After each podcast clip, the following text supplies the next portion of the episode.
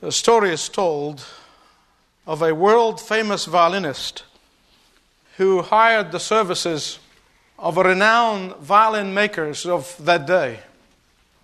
He asked him to build him the most magnificent violin that he's ever built. So, in its appointed day and the appropriate time for the violinist to come and pick up his violin, he came to receive his delivery, which he authorized. Taking the violin into his hands, the violinist skillfully drew the bow across the strings. But then all of a sudden, great disappointment swept across his face. There was a major problem with the violin. The quality of the tone did not satisfy his artistic ear. And to the surprise of the violin maker, the violinist raised the violin above his head and he smashed it right on the table and it broke into pieces. Then he paid the violin maker the agreed upon amount and then he left. A few months later, the same violinist came by to the violin maker's shop and he was looking around, admiring the different violins and then he noticed there was a violin there sitting on the table by itself. He took that violin again into his hand and he again began to play on it. And all of a sudden, the violinist became excited. He became thrilled with that magnificent tone that he is hearing. Beauty was ravishing in the sound of that violin when he inquired of the violin maker. The violin maker told him, to the utter surprise and astonishment of the violinist, that this was the very violin that he had smashed to pieces six months earlier. The violin maker had painstakingly gathered that broken violin and he gathered all the pieces together and he put the shattered instrument once more together and skillfully assembled it, and he made it into a piece of beauty and brilliance in tone. So much so that it had met the approval of the most exacting and demanding artist's ear. And as I read this and I thought about what I'm going to preach in a series of sermons, I reflected about how many times our sin and our pride and our self sufficiency bring us to brokenness. How many times our perfectionism and the spirit of perfectionism brings us to brokenness? How many times our stubborn ways and our stiff necks had brought us to brokenness in our life? Just like that violin, we get broken too. And brokenness can go either way. And I've seen it both ways. It can either make you better or can make you bitter. It either makes you more stubborn or leads you to genuine repentance. It either humbles us or blinds us further. Brokenness can either restore us or add to our resentment. Brokenness, when it is handed to the Redeemer God, is not something to resent. Brokenness, when it is handed to the Restorer, is blessing unexplainable. Brokenness, when it is handed to our remolder and remaker, is joy unspeakable, although you may not see it at the time. The shattered pieces of our lives can only be remade better at the Master's hand. The shattered pieces of the violin of our effectiveness can only be reassembled and made better at the skillful hand of our Maker and Remaker. In the last message, we left David in Ziklag. We left him at Ziklag. And I mentioned in my last message that Ziklag is a type of a place of compromise, the place of idolatry, the place of disobedience. It's a place of in inquiring of the Lord, if I can make such a word. It is a place where do it yourself Christians thrive. It is a place where self will and self improvising thrives. It is a place where the scheming and the conniving and manipulating will find a home. That was Ziklag. And that's where David was as we left him in the last message. And at Ziklag, David hit rock bottom. He began to steal, cheat, lie, kill, and compromise. And here in 1 Samuel 29, David was about to be a traitor to God and to God's people. 1 Samuel 29. He was going to go with the Philistine to fight against his own people. But God so graciously snatched David from the bottomless pit. God so graciously provided a way of escape for David from that terrible hour of temptation. God so graciously ordered the steps of David. God so graciously delivered David from the snare of the fowler. Do you know how many times the Lord delivers you from the snare of the fowler? Every single day, and you may not be even aware of it. And here, possibly David wrote the following words of Psalm 18 4 5 during this time of his life. The cords of death entangled me. The torrents of destruction overwhelmed me. The cords of the grave coiled around me. The snares of death confronted me. Very similar experience to that of Asaph, the author of Psalm 73, when he encountered a similar experience and he was about to just give in and throw in the towel. And, and he said in, in Psalm 73, he said, But as for me, my feet had almost slipped. I had nearly lost my foothold. While God delivered David from this dark hour of betrayal, the dark hour of treason, while God delivered him yet, most often, when God is trying to get our attention, he allows the consequences of our own sin, of our own stubbornness, of our own self will to work its purposes out in order that God may graciously wake us up from our stupor. And I believe with all my heart, had David come from that great delivery that God has snatched him out of and got into Ziklag and he found Ziklag to be intact, he probably would have said to himself, Boy, that was so close. Thank you, Lord. And he goes to sleep.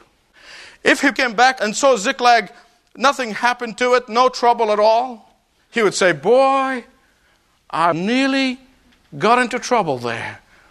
And with just a slight remorse, he'd have gone to sleep. But he comes to Ziklag and he finds it on fire, is burnt to the ground. God uses the consequences of David's sin to wake him up to make him realize of what he's doing. He's about to join the enemies of God. And listen to the syrup and the language that he's saying to King Achish. I wish I had more time that I can expound on that. Oh, I'm a faithful servant. Let me go and fight the Israelites. Can you imagine the man of God? Can you imagine? Please listen to me carefully. Parents who do everything for their children all the time deprives them of a sense of responsibility. Parents who forgive their children without remorse and without repentance on the part of the children will prevent them from learning the consequences of their actions. Churches that refuses to exercise spiritual discipline will end up with an image of grace that is thoroughly unbiblical, and their churches will be nothing but a club for carnal Christians. Christians who refuse to acknowledge their sin and their shortcomings and repent of them and turn to the Lord will never understand the deeper walk with God. This kind of thinking of not taking responsibility for our own actions has been rampant in our society and even our churches. And therefore, as I look at the Church of Jesus Christ today, we seem to have developed a whole generation of Christians who live in the shallow end of the Christian life who have always stay at the surface of their spiritual walk. So many preachers have preached cheap grace, a bellhop kind of God, a sugar daddy Christ, and an easy believism. And look what happened and where we are today as a church. We need to be like David, broken to our hearts before God and weep not only for our own sin, but the sin of our nation. Look at what happened to David. The man who's after God's own heart. when he compromised and he stopped relying on God, look what happened to him. And realize the love and the grace of God that is working in you. God did not spare angels, God did not spare his saints. Someone may say, well, oh, but David didn't live in the age of grace. Oh, give me a break. Jesus said he did not come to destroy the law, but he came to fulfill it. He did not come to take away its effect, but he came to show us a more excellent way. We do not have two gods, we do not have two books, we do not have two sets of ethics. And I want to tell those who created a dichotomy between the God of the Old Testament and the God of the New Testament. I want to ask you this. Do you see God here anywhere ever stopped loving David even when he was in the midst of Ziklag? No. Does God ever stop loving you when you get into your own Ziklag? No. Because God's love is constant, God's love is unchanging, God's love is persistent and consistent, God's love is enduring, God's love is not dependent upon your failure. Amen belongs here. In fact, it is out of love that God disciplines us. It is out of love that He instructs us. It is out of love that He chastises us. Please hear me right. You cannot get into sexual promiscuity and think that there are no consequences. You cannot become unequally yoked with an unbeliever and think that you will not pay a price. Do not think that you can get too chummy with your unbelieving friends without them impacting you. Do not think that you can lower your ethical standards and assume that it will make no difference. Choices have consequences. You know what? I wish we can write that on every wall of every classroom across the land. God delivered David from this dilemma of fighting with the Philistines against his own people. But Ziklag is going up in smoke. Ziklag is burning. His wives and the wives of his men and the children the babies, the old, the young, all have been taken into captivity. Hear me right. God uses the consequences of David's sin to get his attention. And here you're going to see David, whose heart is broken in two. And it is only in brokenness that God will begin to do his sort of restoration work. Only in brokenness can the pieces of God's instrument be restored into the newness of life? And what I'm saying to you is thoroughly biblical. I know you did not get up in the morning and say, I am looking forward to hearing a sermon on brokenness. I'm sure you wanted to come and hear some word of encouragement, but this is the best encouragement I can give you. For it was through the breaking down of Jacob's natural strength at Peniel that God put him together again and used him again. It was through the breaking of the rock at Horeb by Moses' rod that water became overflowing. It was when the 300 chosen men under Gideon's leadership broke their pitchers, which is a symbol of breaking of themselves, that they had victory over their adversaries. It was when Jesus took the five loaves and broke them and distributed them to more than 5,000 men, women, and children that they were satisfied. It is only when Mary broke her beautiful alabaster box and anointed the feet of Christ that the aroma filled the entire house. It was only when Jesus allowed his precious body to be broken on the cross that redemption poured forth like a stream from which sinners could drink and live forever. God uses brokenness, God restores brokenness. He wants to put it back together again far better than it was before. But you know, the world does not understand this concept of brokenness and humility before God. And I don't anticipate, and we don't expect the world to understand that. Only through spiritual eyes that we're able to see it. Because to the world's view, to the world's understanding, brokenness and humility before God is synonymous with being a doormat. It's utter misunderstanding, but, but they're not listening. They won't listen. In fact, I just heard not so long ago about a man who wrote a book called Cower Power. He founded an organization for meek people, and the organization named Doormats. It's an acronym for Dependent Organization of Really Meek and Timid Souls if there are no objections. Their motto was this The meek shall inherit the earth, if that's okay with everyone. Their symbol is a yellow traffic light. now, I want to tell you, I think this is how the People for the American Way, the National Organization for Women, Planned Parenthood, and the rest of them, this is how they like to think of Christians ought to be.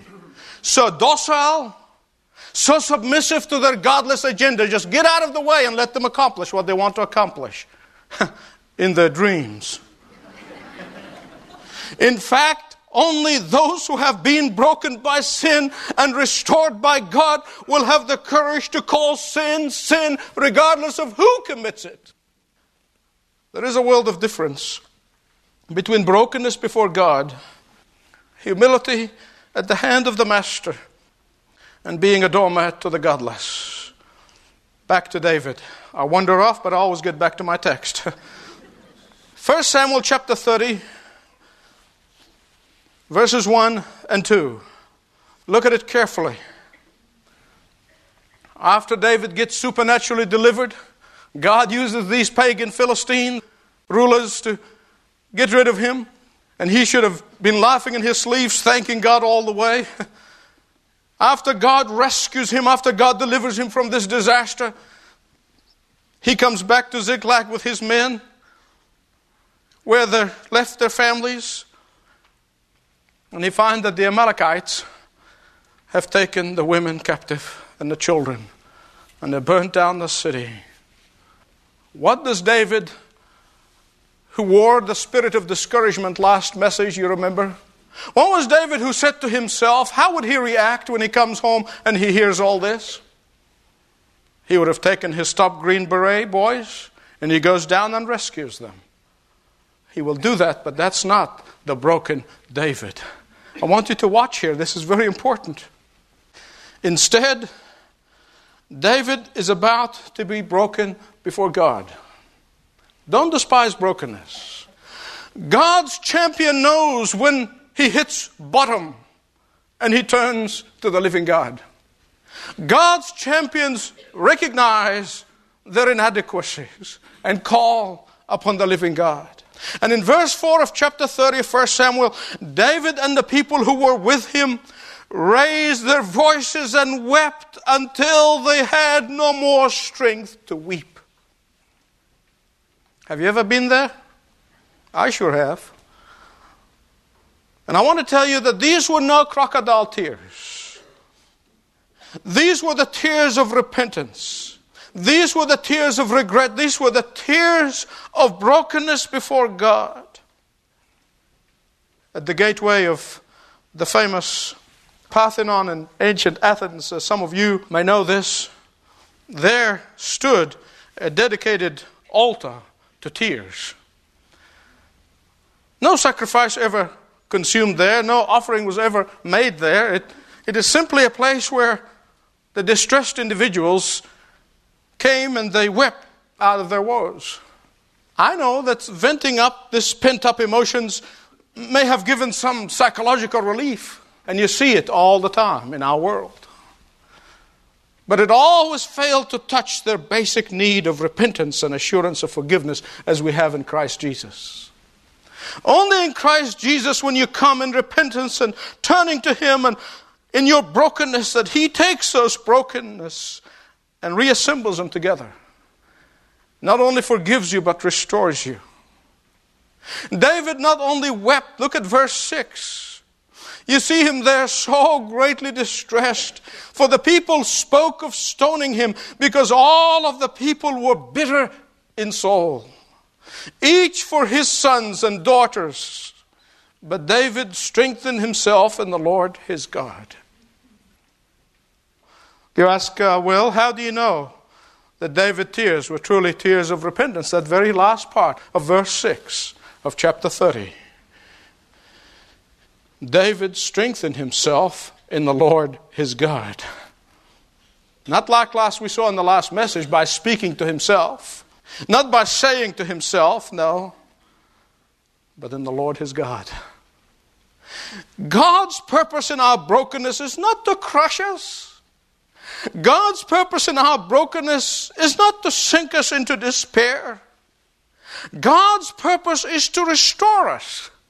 He wants to restore us to better use, to better effectiveness, to better service, to better ministry.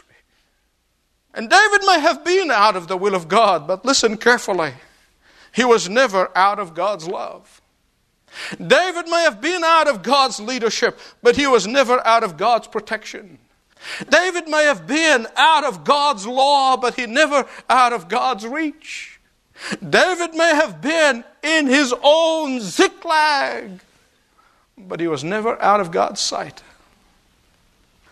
And I want to say this principle here, and let it be a lesson to all of us who might be prone to be tempted to compromise and to wheel and deal and go it alone and do it ourselves. That God's eye will always be watching you, that God's hand will always be stretched to you until you come to Him in brokenness. But until you come to Him in brokenness, you will be in pain. You will be in distress. God doesn't forsake you, you have forsaken Him. And there, finally, in this passage, look at the fruit of David's repentance.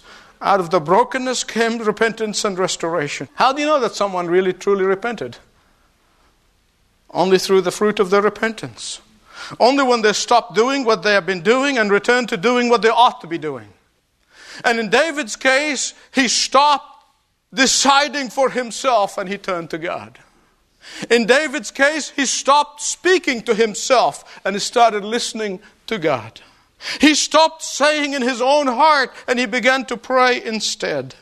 He stopped being the master and he became the servant once more.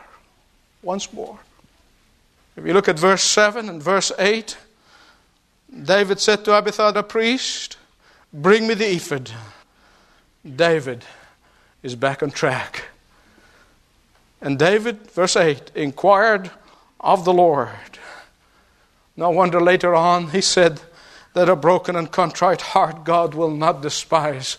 And later on, his own son Solomon testified in Proverbs 28:13, He that covers his sin shall not prosper, but whosoever confesses and forsakes his sin shall have mercy.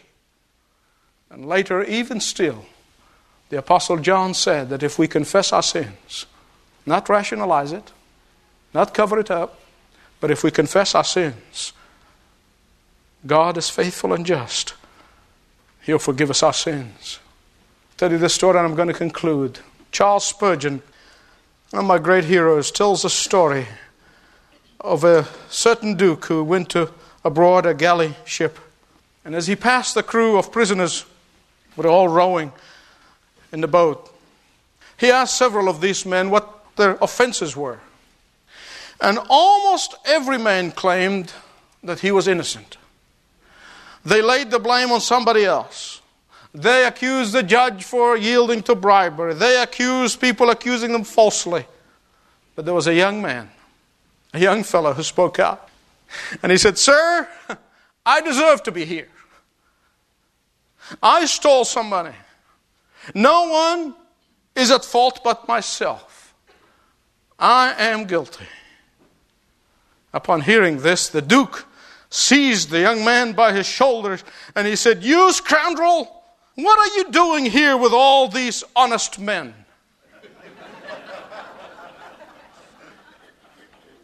Get out of their company at once. He was then set at liberty, while the rest were left to tug at the oars. Why? Because this prisoner's freedom was the admission and the confession if the Spirit of God has been speaking to you, the Spirit of God has been tugging on your heart and pointing some things to you, it is never too late to admit to God your sins. It is never too late to confess of your running ahead of the Lord.